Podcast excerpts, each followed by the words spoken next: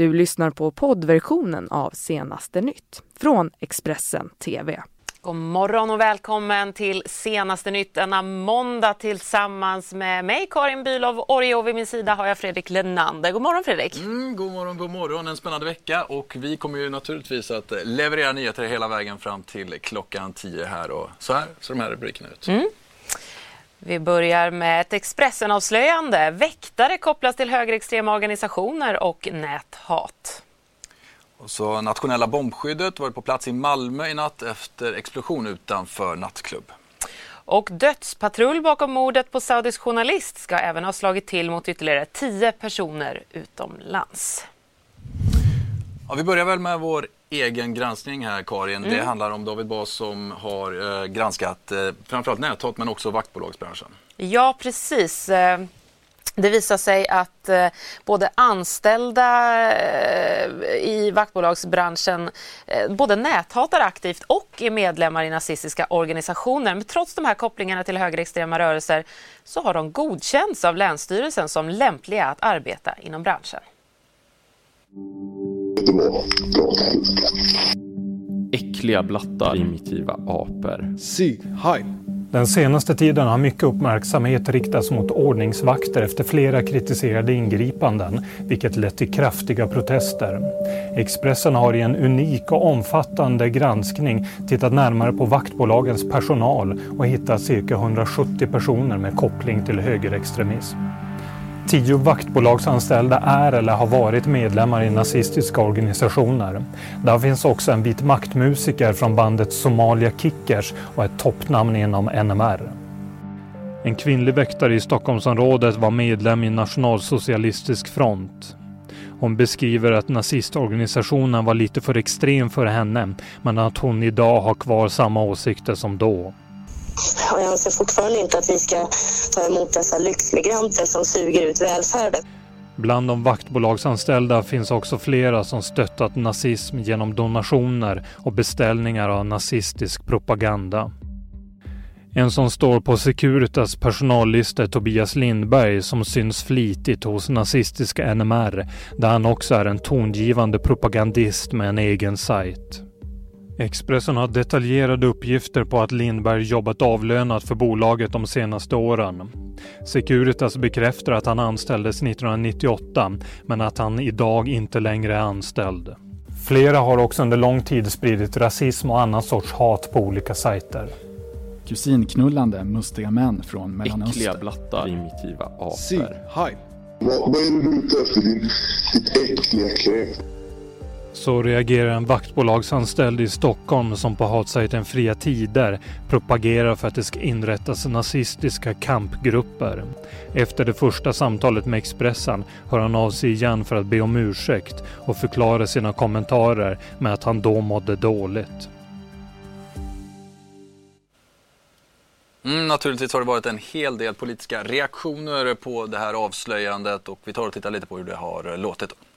Det är ju en viktig granskning som har gjorts, men eh, det här är ju också väldigt eh, oroväckande.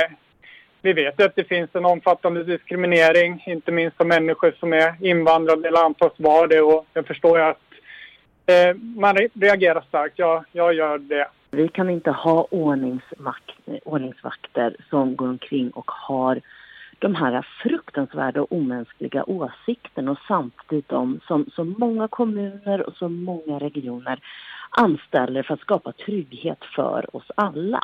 Två problem som jag ser. Det ena är ju att de här människorna har de här åsikterna vilket är att betecknas som vanföreställningar rätt mycket.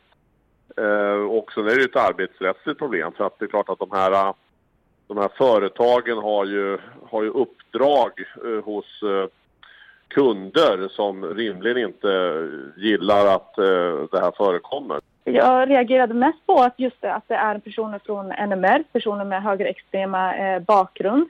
När vi har hört om rapporteringar där barn med eh, en viss typ av hudfärg blir behandlade på ett visst sätt, när kvinnor, gravida kvinnor blir behandlade på ett visst sätt.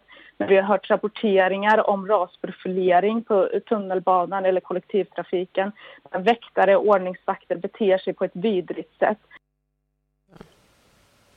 Ja, naturligtvis eh, fortsätter vi att ta in reaktioner på det här avslöjandet. Kommer också handla en hel del om det idag. Vi träffar bland annat David Bas lite senare.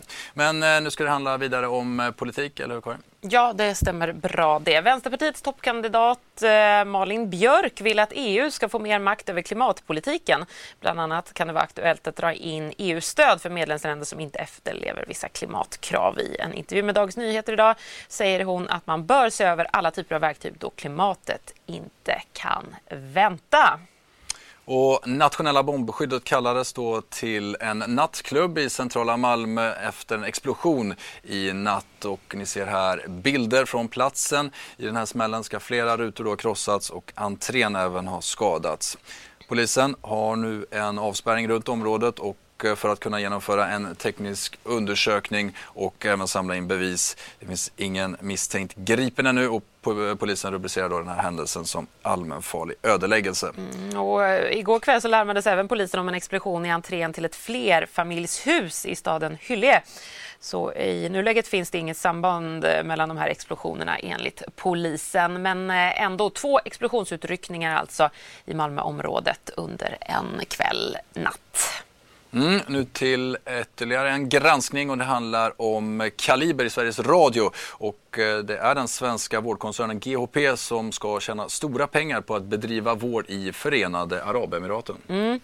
Det är Sveriges Radios program, alltså Kaliber, som berättar att ogifta mödrar angetts för polisen på det här GHP-sjukhuset eftersom sex utanför äktenskapet är straffbart i Saudiarabien. På sjukhusen har kvinnor fött barn iförda handbojor och med polisen väntades utanför förlossningsrummet. Ogifta kvinnor blir angivna till polisen när de ska föda barn på sjukhus i Förenade Arabemiraten. Det har förekommit att de tvingas föda iförda handbojor.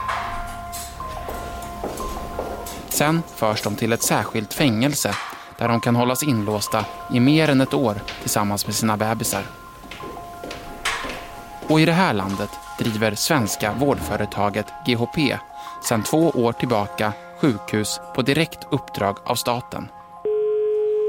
För vår del är det ju bara att gilla läget. Man kan ju, ja, vi kan ju inte göra någonting åt det liksom.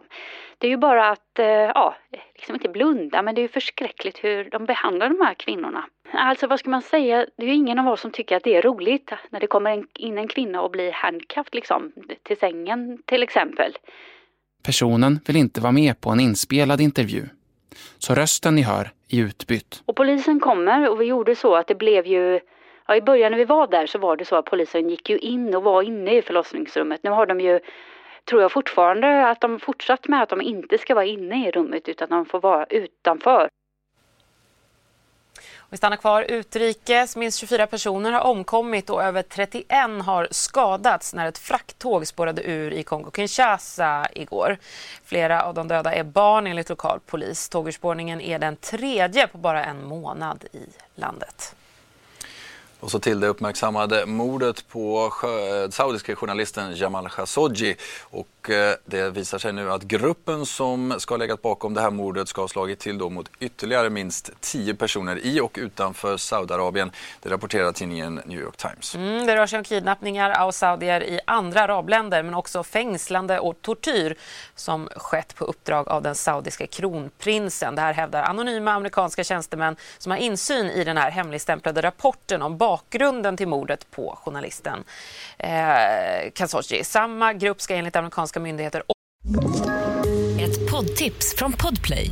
I fallen jag aldrig glömmer djupdyker Hasse Aro i arbetet bakom några av Sveriges mest uppseendeväckande brottsutredningar går vi in med hemlig telefonavlyssning och, och då upplever vi att vi får en total förändring av hans beteende. Vad är det som händer nu? Vem är det som läcker?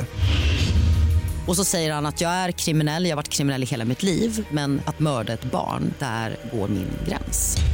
Nya säsongen av Fallen jag aldrig glömmer på Podplay.